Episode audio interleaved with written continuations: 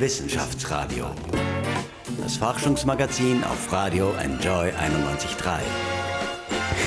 Wahlkampf ist die Zeit kollektiver Unintelligenz. Diesen Spruch hat Wiens Ex-Bürgermeister Michael Häupl geprägt. Wenn jetzt die ganze EU wählt, wie es vom 23. bis zum 26. Mai der Fall ist, dann droht da schon eine Menge Unintelligenz zusammenzukommen. Willkommen im Wissenschaftsradio. Mein Name ist Michel Mehle.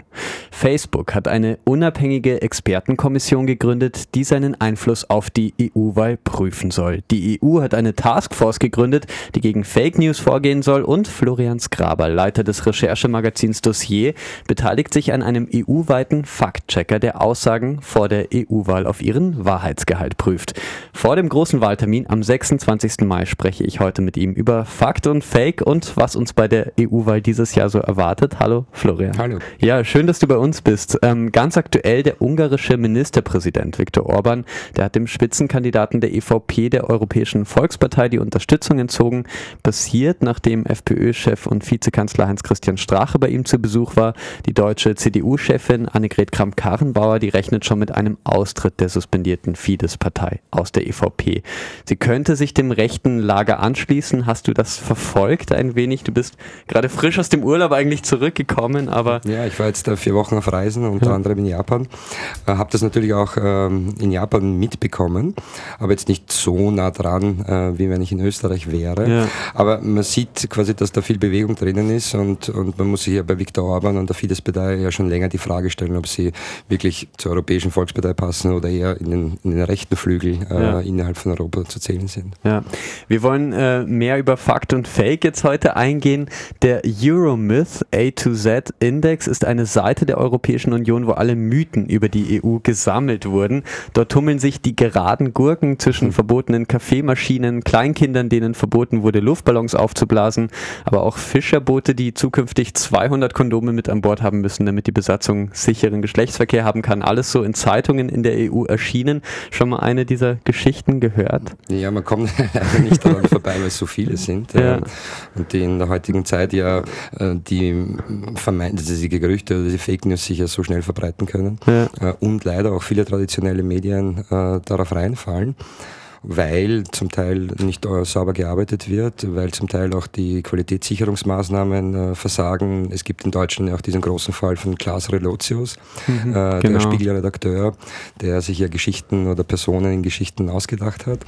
Und das heißt, es ist da von Boulevard bis zu Qualitätsmedien niemand mhm. davor gefeit und man muss aufmerksamer sein als sonst. Ja, also bei dem Magazin, äh, Recherchemagazin Dossier, da geht ihr den Fakten ganz genau auf den Grund, da kommen wir aber später noch dazu. Ähm, die Geschichten, die ich gerade erzählt habe, die waren ja eher jetzt unterhaltend, wenn aber in der Zeitung steht, dass die EU Menschen den Zugang zu neuen Krebstherapien verweigern würde, ist das schon ernst und natürlich auch ein Fake nachzulesen in diesem Euromyth Index, kann man sich das genau ansehen. Ähm, du beteiligst dich an einem Faktencheck-Projekt der European Journalism Training Association, Journalisten aus Wien sind beteiligt, Frankreich, Italien, Deutschland, Deutschland, Russland und vielen weiteren Ländern. Was macht ihr da? Ja, also das ist ein, ein Projekt, ähm, das äh, europaweit versucht, im Vorfeld der äh, EU-Wahlen ähm, Fakten oder, oder Fake News auch zu, also Fakten zu überprüfen und Fake News von äh, richtiger Berichterstattung zu, zu trennen. Und es ist eigentlich ein Projekt, das an Journalismusschulen läuft. Es sind äh, ca. 15 Journalismusschulen und 150 bis 180 Journalismusstudierende hm. an dem Projekt beteiligt, nicht nur in Österreich, in Deutschland, in Italien, in Finnland, in Schweden. Und an den jeweiligen Journalismusschulen werden Meldungen zum Thema EU-Wahl geprüft und dann äh, eingeordnet ähm, und dann quasi gibt es ein, äh, die Nachricht ist eher falsch, ist eher richtig, ist ganz falsch, ist ganz richtig oder sie ist nicht zu überprüfen. Es sind ja viele Meldungen, vieles, was herumgeistert, ja gar nicht zu überprüfen, äh, wenn es sich um Meinungen handelt. Also das beste Beispiel ist quasi ein Horoskop, wird man nicht überprüfen können. Mhm. Ähm, und, und da gilt es quasi, und da sollen die Journalismusstudierenden auch herangeführt werden, was lässt sich überprüfen, was lässt sich nicht überprüfen und dann in einem zweiten Schritt quasi, wie überprüfe ich jene Meldungen, die man überprüfen kann. Und ähm, das ist Teil des Lehrplans und der wurde vergangenes Jahr äh, von Journalismusprofessoren, die sich damit viel mehr beschäftigen als ich, äh, entwickelt. Und jetzt ist im Zuge dieser EU-Wahl das erste Mal, dass dieser Lehrplan und diese Methodologie überprüft wird, getestet wird, quasi damit gearbeitet wird. Und im im, im Juli gibt es dann ein Treffen in Paris, wo alle Journalismus-Lehrende zusammenkommen und dann ihre Erfahrungen austauschen und mhm. dann wird gesehen, ob man geschaut, ob man diese Methodologie nochmal anpassen muss, ob man sie nochmal überarbeiten muss. Und eigentlich sollte aber diese Methodologie ähm, dann nicht nur für die EU-Wahl gelten, sondern für jegliche Wahl oder auch für andere mm, Meldungen und Nachrichten oder Ereignisse und, ähm, und ein universales Instrument sein, um, um Fake News von, von Fakten zu, zu trennen. Ja, ihr habt die Aussage ähm, von Julia Herr überprüft, äh, dass die Verbandschefin der sozialistischen Jugend, dass in Brüssel 25.000 bis 30.000 Lobbyisten arbeiten würden. Wie war es, diese Aussage? Äh, die Aussage ist, äh, ist wahr, beziehungsweise es gab zu dieser Aussage noch einen zweiten Teil, äh, nämlich die Finanzierung, wie viel Geld da hinter dieser, dieser Zahl an Lobbyisten, Lobbyistinnen ste steckt. Mhm. Die war nicht zu überprüfen, weil, weil die, das geht irgendwo in die Milliarden und die wäre schon, das, das ist dann auch ein, ein, ein Element, das man mit bedenken muss. Manche Dinge sind nur mit unglaublichem Aufwand dann zu überprüfen, weil man so viele Quellen, weil man so viele Quellen anzapfen muss äh, um zu sagen, diese Aussage ist wahr oder nicht. Und Politikerinnen und Politiker tun sich da halt leicht, äh, vor allem im Wahlkampf, so wie du sagst, äh, da wird ja viel Unsinn verzapft, äh, viel Quatsch geredet und ähm, Politikerinnen und Politiker können dann mal leicht mal was von sich geben, mhm. ohne das untermauern zu müssen.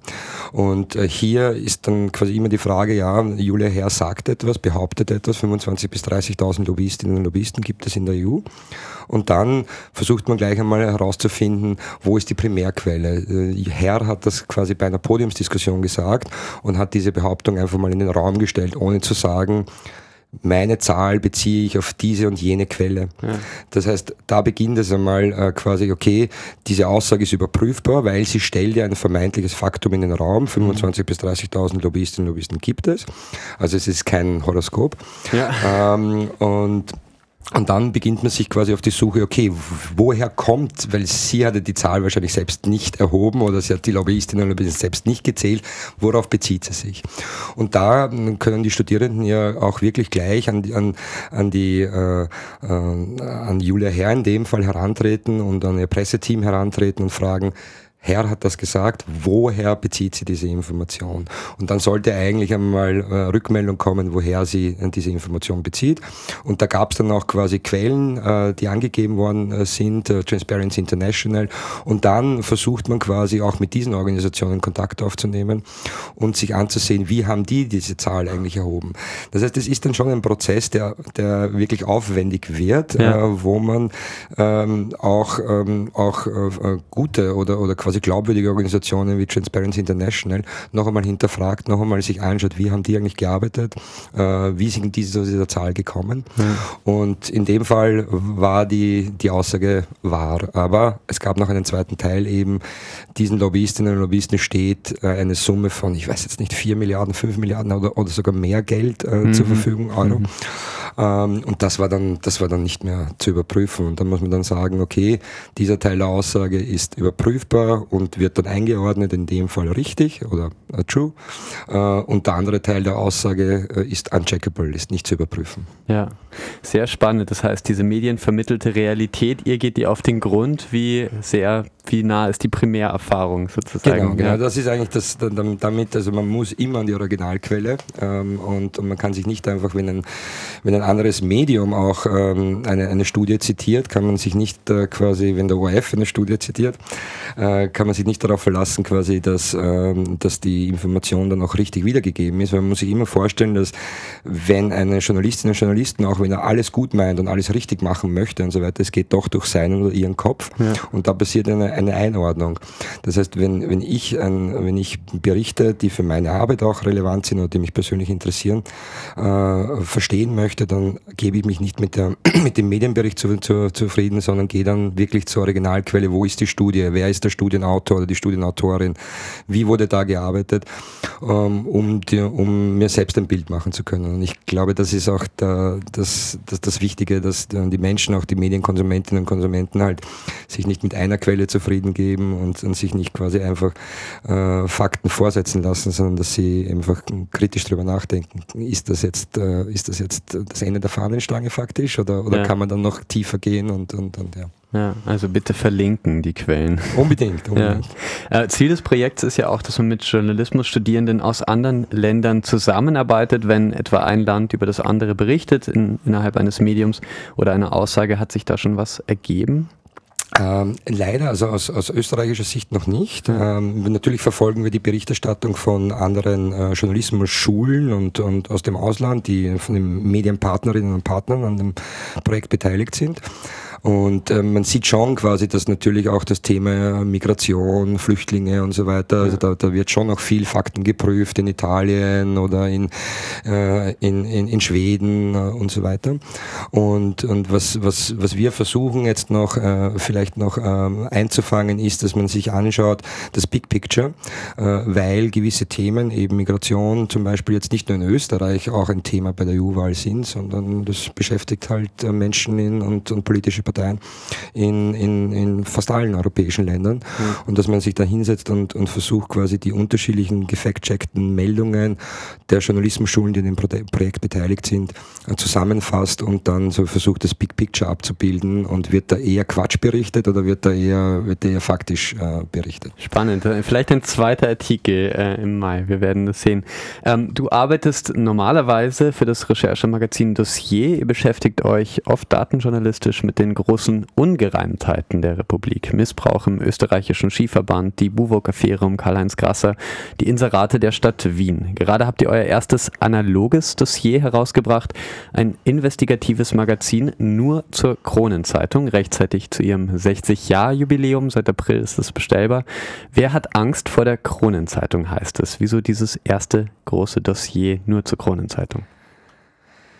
Also wir haben, nachdem wir Journalismus machen, nachdem Journalismus unsere Welt ist, äh, ist uns Journalismus sehr wichtig und die Kronenzeitung nimmt in Österreich ja eine mächtige äh, Rolle ein ähm, und hat aufgrund ihrer Reichweite, die auch international, also mit Kronenzeitung hat zurzeit noch 27 Prozent Reichweite. Das heißt, 27 Prozent der Menschen, die Zeitung lesen, lesen die Kronenzeitung in Österreich. Ungefähr ein Drittel. Ähm, das ist eine Menge. Also wenn man sich anschaut, in die deutsche Bildzeitung, glaube ich, hat, wenn ich es richtig im Kopf habe, 13 Prozent Reichweite. Und die ist natürlich, also natürlich hat die deutsche Bildzeitung äh, verbreitet mehr Stück, also hat eine höhere Auflage. Aber der Anteil der Menschen in Deutschland, die die Bildzeitung lesen, ist geringer. Das heißt, die Kronenzeitung hat in Österreich nach wie vor, die Reichweite ist ja rückläufig, in den Spitzenzeiten lag die Reichweite mhm. nicht bei 27, sondern 42 Prozent. Und, und dadurch ähm, beeinflusst die Kronenzeitung natürlich viele Menschen. Und es gibt in Österreich leider auch äh, viele Politikerinnen und Politiker, die aufgrund dieser medialen Macht äh, vor der Kronenzeitung Angst haben und ihre Politik äh, zum Teil nach der Kronenzeitung ausrichten, beziehungsweise mit der Kronenzeitung abstimmen. Und dann hört sich irgendwie auf äh, mit dem kritischen Journalismus, also den, den man überhaupt, glaube ich, bei der Kronenzeitung äh, hinterfragen muss. Natürlich gibt es bei der Kronenzeitung gute Journalistinnen und Journalisten auch. Natürlich ist auch hier ein differenzierter Blick notwendig, aber wir haben in unseren vier Monaten Recherche doch gesehen, dass es so gut wie in jedem Ressort bei der Kronenzeitung Abhängigkeiten gibt. Also das mhm. beginnt beim Sport, äh, wo man einen Kooperationsvertrag hat mit dem österreichischen Skiverband. Entschuldigung. Und mhm. wenn dann, wenn dann zum Beispiel jetzt wie bei der WM, bei der nordischen WM in Seefeld äh, Doping äh, Thema wird, dann springen die Krone-Journalisten äh, sofort äh, dem, Öst, dem österreichischen Skiverband zur Seite und verteidigen den auf Biegen und Brechen, obwohl es ja nicht der erste Dopingskandal innerhalb des ÖSV war, sondern das ist ja alle Jahre wieder, ja. Äh, kann man sagen, wo man sich dann auch die Frage stellen muss, was läuft da strukturell falsch, also mhm. dass, äh, dass das immer wieder kommt. Das ist das Sportressort, wo es eben Kooperations Vereinbarungen gibt, wo die Journalistinnen und Journalisten viel zu nah auch an den Funktionären, an den Trainerinnen und Trainern dran sind, an den Sportlerinnen und Sportlern dran sind. Ich habe das ja selbst einmal erlebt. Ich habe früher fürs Monatsmagazin Datum gearbeitet und eine kritische Geschichte über den ÖSV geschrieben. Und ein Kollege hatte äh, äh, im Monat, nachdem meine Geschichte herausgekommen ist, äh, fürs Datum ein Interview mit Hermann Mayer ausgemacht. Und äh, als meine Geschichte erschienen ist, hat dann Peter Schröcksnall, der damals quasi Hermann Mayer auch äh, als quasi medial betreut hat und so weiter, das äh, Interview des Kollegen einfach abgesagt. Äh, also das heißt, man hat hier auch, äh, wenn man wenn man nicht wenn man nicht genehm berichtet, dann bekommt man halt das Interview mit dem Schießstar nicht und das ist dann schon für Massenmedien ähm, ein Problem, wenn sie kritisch berichten und dann gibt's halt ein Jahr lang kein Interview mit Marcel Hirscher, äh, wird wird's, wird's dann auch schwierig. Also da, das, da sind die Sportverbände haben natürlich einen, einen, einen, einen schönen Muskel, den sie auch einsetzen. Leider. Ähm, das ist jetzt das Sportressort. Wenn man dann in die Tierecke schaut, hier gibt es quasi Kooperationen mit der Stadt Wien, wo gemeinsam das Tierquartier gebaut wird, wo gemeinsam Spenden gesammelt wird. Es gibt äh, die Werbepartner wie äh, so Tiermittel, Tiermittelsupermärkte, die da stark inserieren, die bekommen dann freundliche Berichterstattung, wo man sich natürlich auch immer die Frage stellen muss, welchen Zusammenhang gibt es?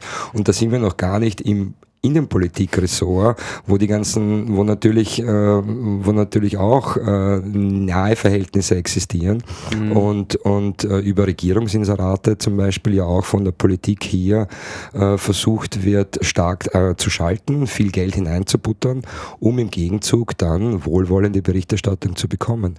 Und ähm, ich stelle mir halt immer die Frage dann auch bei, bei Medien, man muss dazu sagen, das ist nicht die Kronenzeitung alleine, das ist schon ein Systemproblem. Da ist die Gratiszeitung heute äh, genauso zu erwähnen und, und äh, die Tageszeitung Österreich natürlich auch genauso zu erwähnen.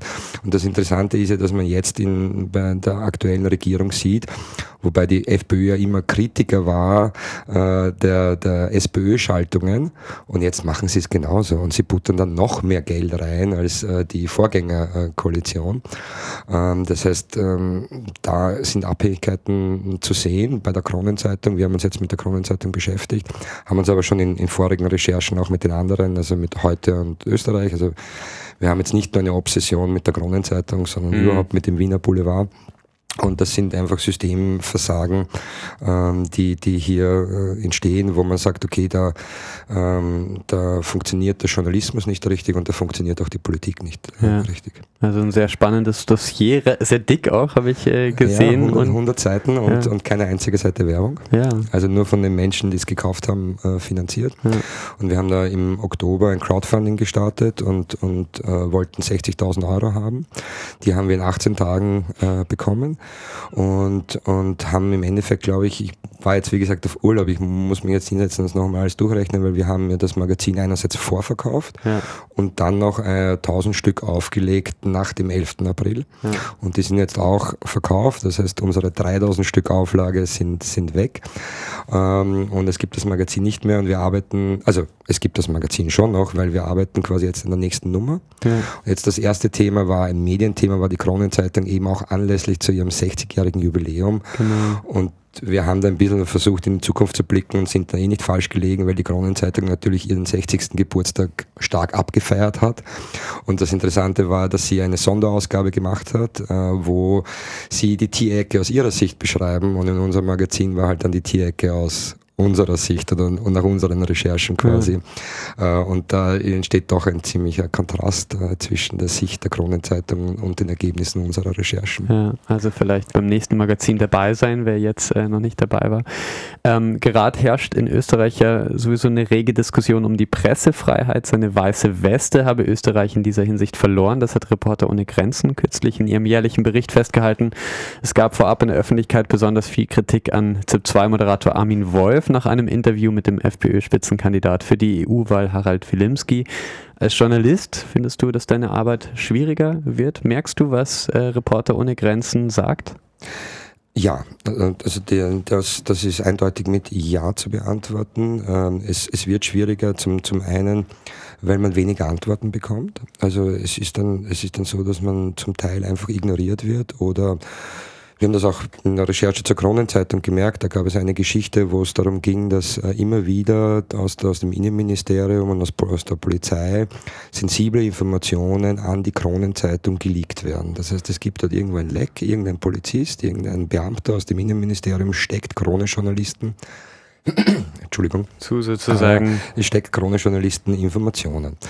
Ähm, und da wollten wir über, über drei Monate ein, ein Interview auch bekommen mit Innenminister Herbert Kickl und wir wurden immer vertröstet und immer vertröstet. Das heißt, es beginnt so bei, bei diesen Sängern, wo, wo man einfach quasi kritische Fragen sich nicht stellen möchte, wo man dann gleichzeitig aber auch Message Control be betreibt. Das heißt, man, man gibt eine Botschaft vor und die versucht man quasi zu streuen.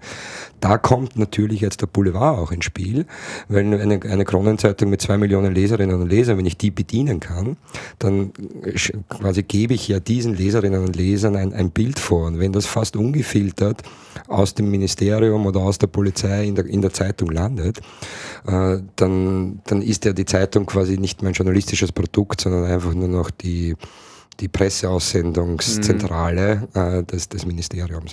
Also das merkt man daran und dann natürlich auch die Angriffe, die Diffamierungen, die es gibt gegenüber Journalistinnen und Journalisten, gegenüber Medien. Ähm, das heißt, man wird schnell, man wird schnell in ein gewisses Eck gestellt oder man wird schnell öffentlich diskreditiert ähm, und, und stellt sich aber inhaltlich, sachlich nicht den, den Argumenten, sondern es ist dann einfach nur auf, auf persönlicher Ebene gegenüber dem, dem Journalisten oder der Journalistin. Also das, das, das merken wir schon auch.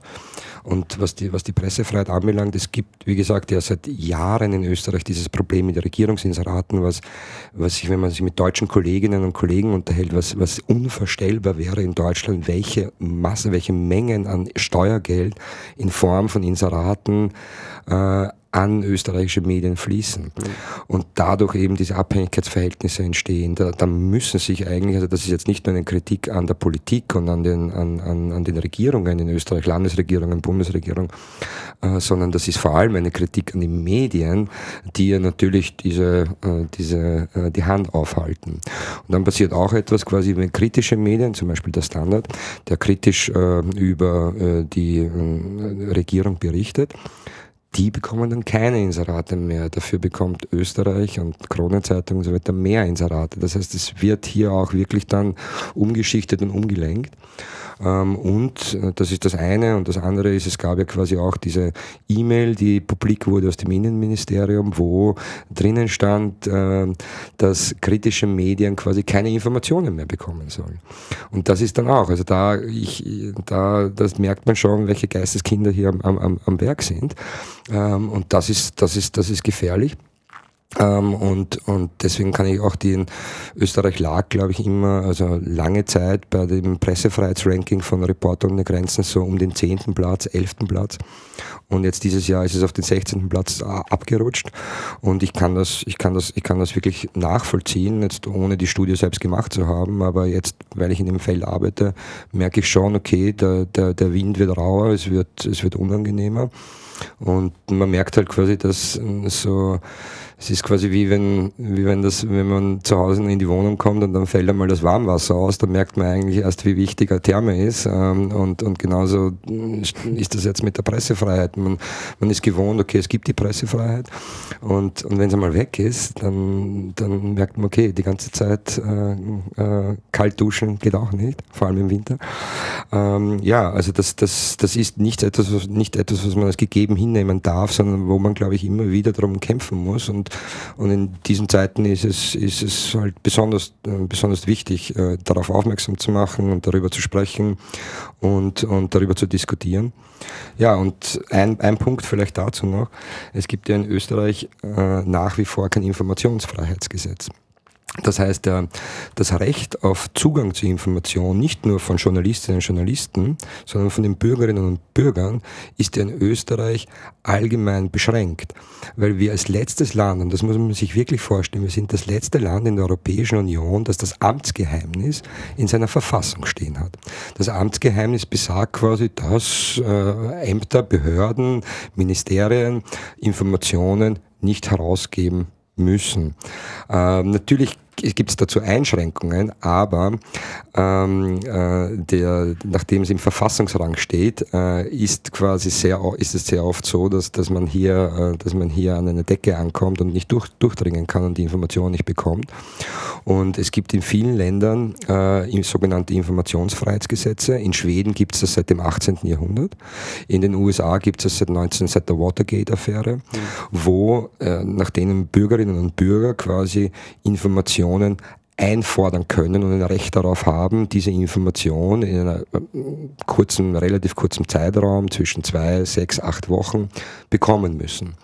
Und wenn sie es nicht bekommen, dann muss die Behörde oder das Amt oder das Ministerium, die die Information verweigert, eine Begründung dafür abgeben, gegen die man dann bei einem Gericht vorgehen kann. In Hamburg ist das ja überhaupt so, dass in Hamburg ist jeder Vertrag, den eine öffentliche Stelle, also wenn, wenn die Stadt Hamburg eine neue Straße baut und dann mit einer Straßenbaugesellschaft einen Vertrag abschließt, dann ist der Vertrag öffentlich ins Internet zu stellen.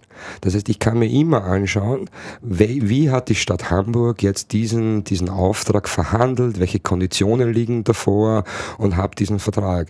Ähm, und wenn die Stadt Hamburg sagt, okay, in diesem Vertrag stecken Geschäftsgeheimnisse, Betriebsgeheimnisse, ähm, oder andere Geheimnisse, die vielleicht die nationale Sicherheit betreffen, wie auch immer, dann kann sie quasi gewisse Stellen schwärzen, muss das aber quasi argumentieren, warum diese geschwärzt sind. Das heißt, in Hamburg ist einmal grundsätzlich alles öffentlich einsehbar und wenn es gewisse Punkte gibt, wo man, wo man sagt, okay, da ist ein geheimniswürdiges Interesse dahinter, dann wird das geschwärzt. In Österreich ist es quasi umgekehrt. Also in Österreich ist quasi mal alles geschwärzt und, und du als Bürger oder Bürgerin oder Journalist und Journalistin musst argumentieren, warum diese eine Stelle nicht zu schwärzen wäre. Und und das ist, das ist halt wirklich, äh, das ist halt wirklich nicht mehr zeitgemäß. Und das trägt natürlich auch dazu bei, weil es hat nämlich einen anderen Effekt. Nachdem es dieses gesetzlich verbriefte Recht nicht gibt, führt das dazu, dass viele Journalistinnen oder viele, dass Journalistinnen und Journalisten mit Politikerinnen und Politikern marscheln, um an Informationen zu kommen und dass dann quasi im Hintergrund so eine Art Informationshandel entsteht. Ja, ja, ich gebe dir den Vertrag, äh, aber beim nächsten Mal kriege ich die Geschichte von dir und so weiter. Der also, Schwarzmarkt. Genau, der Informationsschwarzmarkt und, und Information ist Macht. Wir leben in einer Informationsgesellschaft und das ist auch ein Grund, äh, warum glaube ich in Österreich, das ist jetzt nicht nur, das ist jetzt nicht nur türkisblau, sondern das ist auch, das sind auch, das ist auch rot, äh, leider ähm, wo sich die Mächtigen bewusst sind, Information ist Macht und wir wollen diese Information einfach nicht hergeben. Und so herrscht quasi eine Informationsasymmetrie zwischen den uns Beherrschenden und den Beherrschten.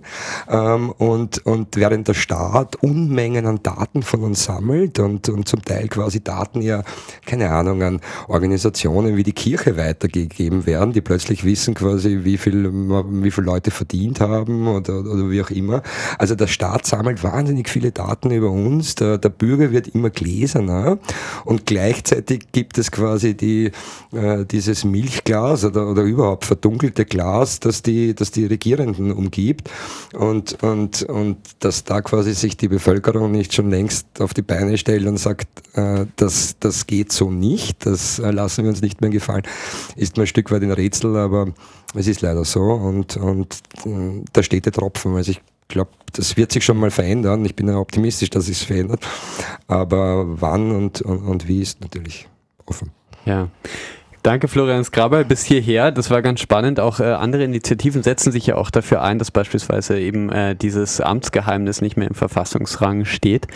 Ähm, wir sprechen heute im Wissenschaftsradio noch weiter über Fakt und Fake vor der EU-Wahl und da erwartet Florian Skraber sozusagen eine kleine Challenge gleich. Meine Kollegin Anna Moore, die hat da etwas vorbereitet. Bot or not kann Florian Skrabel unterscheiden, welche Texte von Menschen stammen und welche von Maschinen. Im Internet manchmal nicht ganz unwesentlich gleich nach den Imagine Dragons und Bad Liar.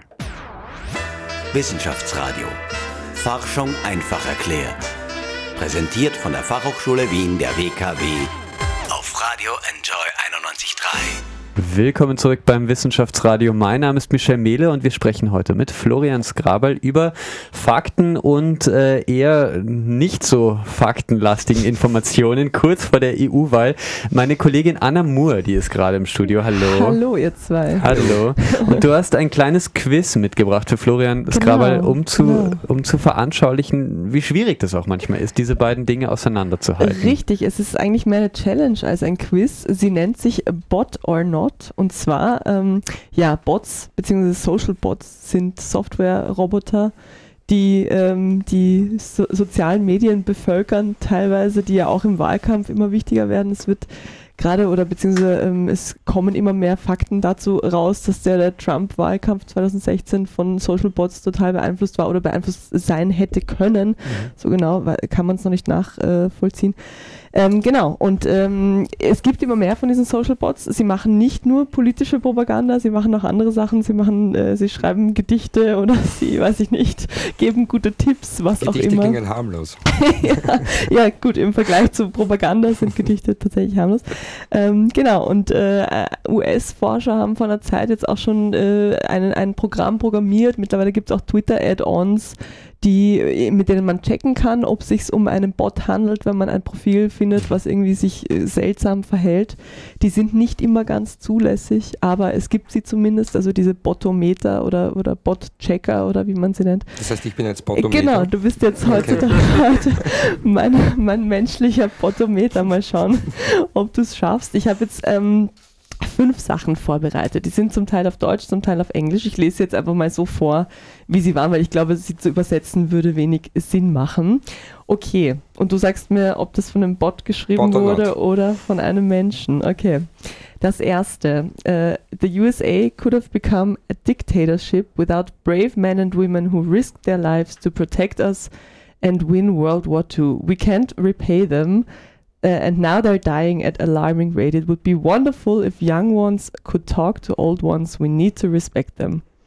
Hat das ein Bot geschrieben, diese flammende Rede, oder ein Mensch? Nein, es klingt sehr patriotisch, es ist sehr flammend, so wie du sagst, ja. Ähm, wenn man die USA kennt, ein bisschen, dann passt es schon auf einen, auf einen Amerikaner oder eine Amerikanerin. Ich würde sagen, es ist not a bot. Richtig, es ist von Share, lustigerweise. Oh, aber, aber man muss sagen, wenn man sich so die Shares, äh, die Share-Postings durchliest auf Twitter, sie schreibt prinzipiell in Caps Lock, also in Großbuchstaben, okay. was viele Bots tatsächlich auch machen. Okay, okay. Ähm, und sie, sie tweetet recht viel. Also von der Menge an Tweets könnte man fast denken, oh, ob da immer alles, ob da immer alles menschlich zugeht, man weiß es nicht. Okay, der nächste. Ähm, mit Homöopathie lassen sich große Einsparungen für unser Gesundheitssystem mit der Verhinderung von Antibiotikaresistenzen und Arzneimittelnebenwirkungen verbinden. Sie ist nicht nur billiger, sondern mindestens ebenso effektiv wie konventionelle Medizin. Hm. Bot or not? Die ESO-Kiste. Ähm, ich würde sagen, das klingt nach einer Werbeeinschaltung. Ich glaube, ich würde sagen, es ist ein Bot. Korrekt. Das war zwar ein als Mensch getarnter Bot, aber es war ein Bot, der aufgedeckt wurde 2017. Ich glaube, jemand von der Weiß oder von BuzzFeed hat da aufgedeckt, dass da eine, eine quasi Pro-Homöopathie-Bewegung mit ganz vielen Bots auf Twitter aktiv war und die haben fast alle genau das gleiche äh, getweetet. Sehr gut. Können wir jetzt aufhören? Ich liege bei 100 Prozent. Das ist ein guter Bot. Ja. okay. Ähm, das nächste. Auch die schönsten Blumen brauchen Zeit zum Wachsen. Keine Eile, ihr habt Zeit. Naja, nachdem du vorher gesagt hast, Gedichte werden auch geschrieben, so würde ich sagen, auch ein Bot. Nicht korrekt, das Ui. ist von Sami Slimani, von, von, dem, ja, von dem Influencer und Instagrammer okay. und was auch immer er sonst noch alles ist, aber der, der tweetet auch so wunderschöne Sachen, die ja, er sich hoffentlich hat selber einfallen lassen. Okay, dann ähm, machen wir noch ein aller, allerletztes. Ähm, was habe ich da noch? Genau. Being an atheist doesn't make you smarter or more rational or logical than anyone else. Ist das ein Tweet von einem Bot oder von einem Menschen? Ich würde sagen, das ist von einem Menschen. Nein, es ah, ist von einem Bot, der programmiert ist von einer Aktivistin und zwar nennt sich der Argutron. Das ist ein Bot, der tweetet im 5-Minuten-Takt nur solche Sachen, die ähm, äh, die die Alt-Right-Bewegung in Amerika aufregen soll. Also zum Beispiel ein anderer Tweet wäre auch Some women have dicks, get over it. Okay. Und äh, ganz viele von dieser Alt-Right-Bewegung reagieren darauf, lassen sich total provozieren und fangen dann an zu diskutieren und in Wirklichkeit ist es einfach nur ein Roboter, der das halt im, im Minutentakt solche Tweets Das ist gut, wenn man die Alt-Right beschäftigt. ja, okay, naja, du hast dich nicht schlecht 50, geschlagen, 50. muss man echt sagen. Ja, ich glaube, mein, meine Software muss noch ein bisschen überarbeitet werden. Also. ja, wir machen da die Beta-Version. okay, vielen Dank, vielen Florian, Dank, das war sehr Danke. lustig. Wissenschaftsradio. Forschung einfach erklärt. Präsentiert von der Fachhochschule Wien der WKW auf Radio Enjoy 91.3. Closer von den Chainsmokers und Halsey, der Nummer 1 Hit in den USA im November 2016, als Donald Trump zum Präsidenten gewählt worden ist. Aber ist die Stimmung vor der Wahl von Russland aus beeinflusst worden? Laut Facebook sind im Herbst 2016 tausende Anzeigen mit politischen Botschaften aus Russland heraus geschalten worden, um die öffentliche Meinung zu beeinflussen. Wird es bei der EU-Wahl dieses Jahr ebenfalls zu Beeinflussungen kommen? Willkommen zurück im Wissenschaftsradio. Mein Name ist Michel Mehle. Bei mir zu Gast ist Florian Skrabal. Er ist Chefredakteur des investigativen Magazins Dossier und beteiligt sich mit der FH Wien der WKW an einem europaweit weltweiten Fact-Checking-Blog, der Aussagen vor der EU-Wahl auf ihren Wahrheitsgehalt hin überprüft. Hallo Florian. Hallo. Hallo. Gerade hast du äh, die Bot or Not Challenge mit meiner Kollegin Anna Moore gemacht. Sitzt dir die noch in den Knochen? War das schwer? Es war schon schwer, ja. Hm. Wie gesagt, ich hätte nach den ersten zwei äh, Challenges aufhören sollen. Die 100% so nur 50. Ja, also, aber sehr gut. Also es ist gar nicht so leicht manchmal zu unterscheiden, oder? Ja, wirklich ja. nicht. Also es ist halt, es funktioniert schon so gut und, und da, da kommt auch wahrscheinlich die Gefahr und das, was man 2016 jetzt äh, immer besser versteht oder immer also langsam sich abzeichnet, wie, wie stark der Einfluss auch äh, aus Russland äh, war auf die amerikanischen Wahlen. Ähm, und, und durch diese Bots und durch diese Software und so wird es halt wirklich leicht, viele Menschen zu beeinflussen. Und umso wichtiger wird es aber, dass Menschen einfach ihren, ihren, kritischen, ihren kritischen Geist verwenden ja. und das hinterfragen und sich nicht beeinflussen lassen. Also ja. Das ist halt schwierig. Die sozialen Netzwerke, die wollen mithelfen. Nämlich nach den möglichen Beeinflussungsversuchen stellt Twitter jetzt eine neue Funktion bereit, mit der Nutzer wahlbezogene Missinformationen melden können. Facebook verbietet politische Werbung, die aus dem Ausland finanziert, finanziert wird.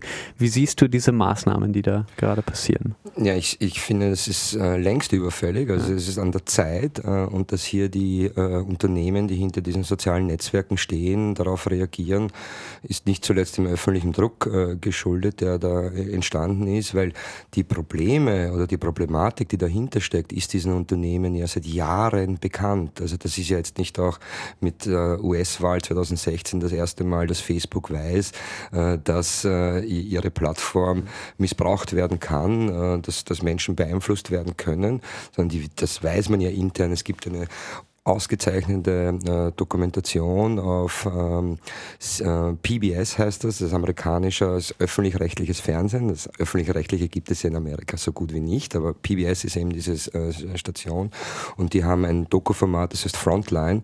Die haben eine zweistündige Facebook-Doku und ich kann das jedem und jeder nur empfehlen, sich diese zwei Stunden reinzuziehen, äh, weil es so beeindruckend äh, dargestellt wird, quasi wie dieses Unternehmen seit Jahren weiß,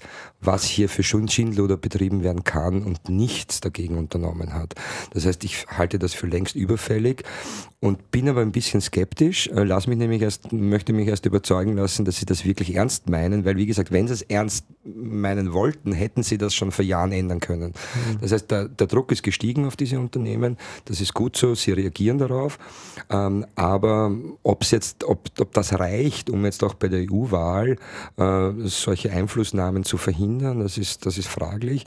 Ich, in die Zukunft schauen ist immer schwer. Mhm. Vor allem als Journalist sollte man das nicht tun, es sei denn, man arbeitet in der Horoskop, äh, im Horoskopressort. Aber ich, äh, es ist nicht auszuschließen, dass diese Formen der Einflussnahme aus dem Ausland, aus dem Nicht-EU-Ausland auch bei dieser EU-Wahl äh, passieren. Weil es geht um viel und um mehr es geht, umso eher wird eher ist es so. Also umso eher wird es Einflussnahme geben. Ja. ja okay. Äh, Facebook hat vor kurzem auch eine Reihe von Verschwörungstheoretikern, Rechtsaußenaktivisten aus den USA und Großbritannien von seinen Seiten verbannt. US-Präsident Donald ja, Trump. Ich mein, Entschuldigung, ja. dass ich Wort falle, aber ich meine, das, das machen sie jetzt und, und, und, und quasi Brüste oder, oder wie auch immer andere Sachen werden schon seit Jahren. Also es, es funktioniert ja, aber dass das, das natürlich in den USA man gegen Nacktheit äh, sofort vorgeht, aber äh, gegen, gegen politische Einflussnahme nicht. Das ist schon absurd. Oder gegen Hate Speech sozusagen. Hate Speech, ja, genau. ja, diese Begriffe. Genau.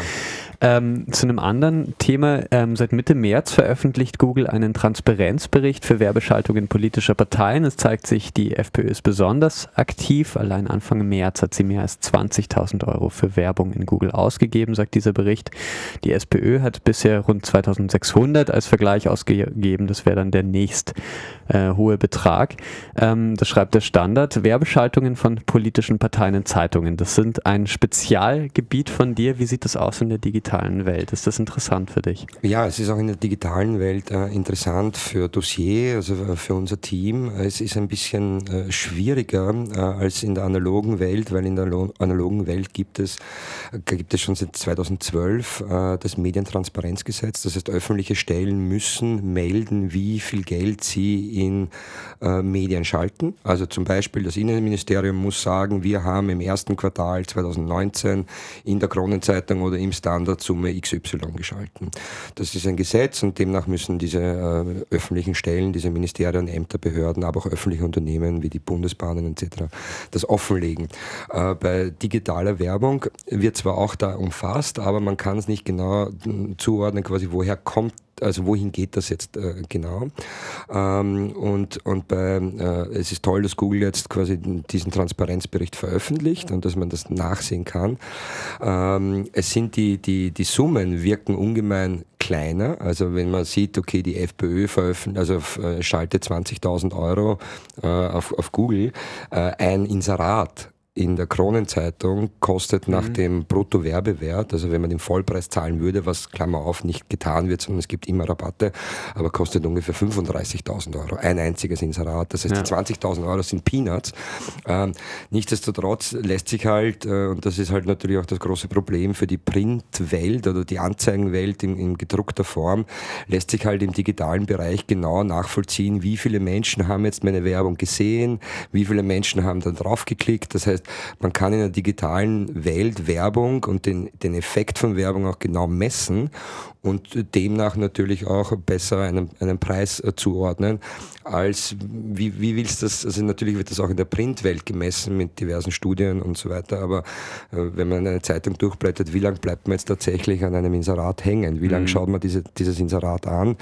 Äh, online kannst du es natürlich genau, genau sagen und ich finde es beeindruckend, weil ich zähle jetzt nicht zur mm, Rechtsaußen oder zur, zur FPÖ-Zielgruppe, aber ich habe trotzdem immer wieder, wenn ich YouTube schaue, äh, habe ich immer wieder auch FPÖ-Werbung in meinem YouTube-Kanal, wo ich mir auch die Frage stelle, warum erreicht, warum erreicht mich das? Und man muss dazu sagen, dass die FPÖ hier äh, im Gegensatz zu, glaube ich, allen anderen österreichischen Parteien äh, die, die äh, den Effekt von digitaler Werbung am besten verstanden und am frühesten verstanden mhm. hat und das auch am, am bisher am besten nutzt. Ja. Gerade läuft ja die österreichische Zentralmatura. Heute ist Deutsch beispielsweise dran. Ende Mai gibt es noch die Kompensationsprüfungen. Wie ging es dir damals mit. Bei mir gab es da keine Zentralmatura. Ja, es ja. war 97, also ich bin ja. schon ziemlich alt. Ja. Achso, okay. Das bedeutet aber, ähm, ja, schlimme Erfahrungen an die Matura oder war es okay? War okay, war, war gemütlich. Super, Matura hat man, gell? Ja, hat, hat so man, war das. Hat man eben, ähm, bist, du, bist du manchmal in Schulen in Österreich, um über deine Arbeit zu sprechen? Wie, da hast du vorher gesagt, ja, du bist ab und zu, wie, ja, wie, genau, wie steht wir haben das? Vorab, abgesprochen. Genau. Es, es, gibt noch ein anderes Programm, das ich zurzeit mache, das heißt Leide Detectors, das mhm. äh, kommt aus, aus Deutschland. Und das ist eine Initiative, die, ich glaube jetzt in mehreren Ländern, ist in Deutschland, in Belgien, in Österreich, ich weiß jetzt in welchen, nicht noch in welchen anderen Ländern, aber die Journalistinnen und Journalisten an Schulen schickt, neue Mittelschule, AHS, äh, so von der ersten bis zur siebten Klasse. Ähm, und die Journalistinnen und Journalisten kommen also eineinhalb Stunden, zwei Stunden in die Schule und sprechen über äh, den journalistischen Beruf, also über, ich spreche quasi über meinen Beruf und ich erzähle quasi, was meine Aufgabe ist und was aber auch quasi meine, meinen Job äh, davon unterscheidet quasi von dem ganzen Quatsch, der im Sinne unter Anführungszeichen von Fake News, wir haben jetzt sehr viel über Fake News gesprochen, aber genau. der Begriff ist ja eigentlich äh, heute schon ein bisschen verzerrend oder falsch, ja. äh, weil Fake News ja von Donald Trump zum Beispiel oder von anderen mächtigen oder Politikerinnen und Politikierenden eingesetzt wird, um Medien zu diskreditieren. Ja. Ähm, und aber das heißt, äh, diese Initiative äh, schickt Journalistinnen und Journalisten an Schulen und man spricht quasi mit den Schülerinnen und Schülern über ihr Medienverhalten. Wie konsumieren sie Nachrichten? Bekommen sie Nachrichten über, ich war da im 22. Bezirk vor, vor meiner Abreise im März in einer Schule in, im 22. Bezirk und da hat vor kurzem erst das Donauzentrum gebrannt und dann frage ich, okay, das Donauzentrum hat gebrannt, das ist gleich um die Ecke. Wie habt ihr diese Information bekommen? Und da äh, beginnt es halt quasi von Instagram Instagram, äh, Facebook. Äh, eine, eine Schülerin war sehr lustig, gesagt, sie hat sich das Fenster aufgemacht und hat es gesehen. Also es gibt natürlich das ist der beste Faktencheck genau, eigentlich. Genau, genau, genau. Da weiß man, es stimmt. Also wenn man es sieht, sollte man, sollte man meinen, es stimmt dann auch. Und, und dann habe ich so eineinhalb Stunden, zwei Stunden Zeit im, im Rahmen dieses Programms einfach den Schülerinnen und Schülern beizubringen, wie sie Fake News von richtigen News äh, unterscheiden können. Ähm, und dass es manchmal auch ganz schwierig ist. Also es gibt da so eine Übung, die, die durchgespielt wird, wo sich die eine Hälfte der Klasse äh, äh, an die Klassenzimmerwand stellt und die andere Hälfte der Klasse an die Fensterwand stellt und sie schauen sich gemeinsam an. Und dann wird gefragt, okay, was seht ihr, liebe Klassenzimmerwand? Die schauen natürlich in Richtung Fenster und sagen, wir schauen aus dem Fenster raus. Und die Leute, die an der Fensterwand stehen, schauen an die Wand und sagen, ja, sie schauen an die Wand. Und dann stellt man die Frage, okay, gut, und wer hat jetzt recht? Das heißt, das ist eine kleine Übung, wo man sagen möchte, okay, es kommt auch auf die Perspektive an. Äh, und es gibt auch Situationen quasi, wo es kein richtig oder falsch gibt, sondern mhm. wo es darauf ankommt, wie man gewisse Dinge sieht und wo man steht. Und, und das wird, da wird versucht, quasi innerhalb von eineinhalb, zwei Stunden den jungen Menschen äh, hier auch ein Werkzeug in die Hand zu geben, um Fake News zu überprüfen, um zu sagen, okay, gut, wie könnt ihr das eine vom anderen trennen? Schaut euch an, wer steht im Impressum drinnen? Ähm, und ähm, wenn es schaut sich an, quasi, es gibt da so Beispiele auch, äh, dass am, am 1. April eine Nachricht rausgeht, äh, quasi, es gibt eine neue Burger King Zahnpasta mhm. ähm, und äh, die natürlich ein Aprilscherz war. Ähm, ähm, und, und es gibt aber dann auch wirklich Schülerinnen und Schüler, wenn man das Beispiel bringt, die sagen, ich glaube, das ist wahr, mhm. äh, wo man dann sagt, okay, gut, schaut, das ist eine Satire-Seite, beziehungsweise, hey, hat vielleicht noch jemand anderer darüber berichtet und tatsächlich haben traditionelle Medien diesen Hoax, diesen Aprilscherz aufgenommen und haben ihn eh widerlegt. Das heißt, wenn man ein bisschen weiter in Suchmaschinen sucht, mhm. äh, kommt man dann eh auch dahinter, hey, das, das stimmt nicht. Das ist auch hier nicht nur eine Quelle. Und das ist ein sehr spannendes äh Projekt und ich muss ehrlich sagen, ich bin jedes Mal, bisher habe ich zweimal gemacht und bin jedes Mal glücklich und zufrieden und happy aus, aus dem Klassenzimmer rausgegangen. Am Anfang hat man ein bisschen Bammel davor, dass die Schülerinnen und Schüler, die jungen Teenager einen zerlegen, zerreißen. Ähm, aber, aber sie sind alle sehr interessiert und es, es macht sehr viel Spaß und ich, ich gehe da auch glücklich äh, nach den zwei Stunden wieder raus.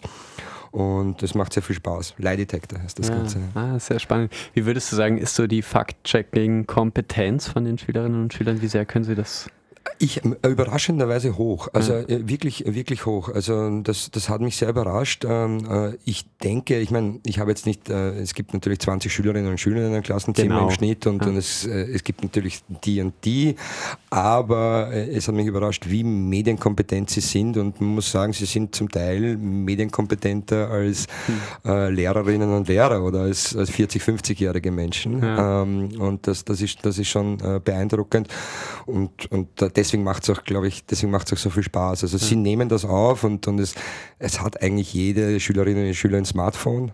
Manche haben sogar zwei.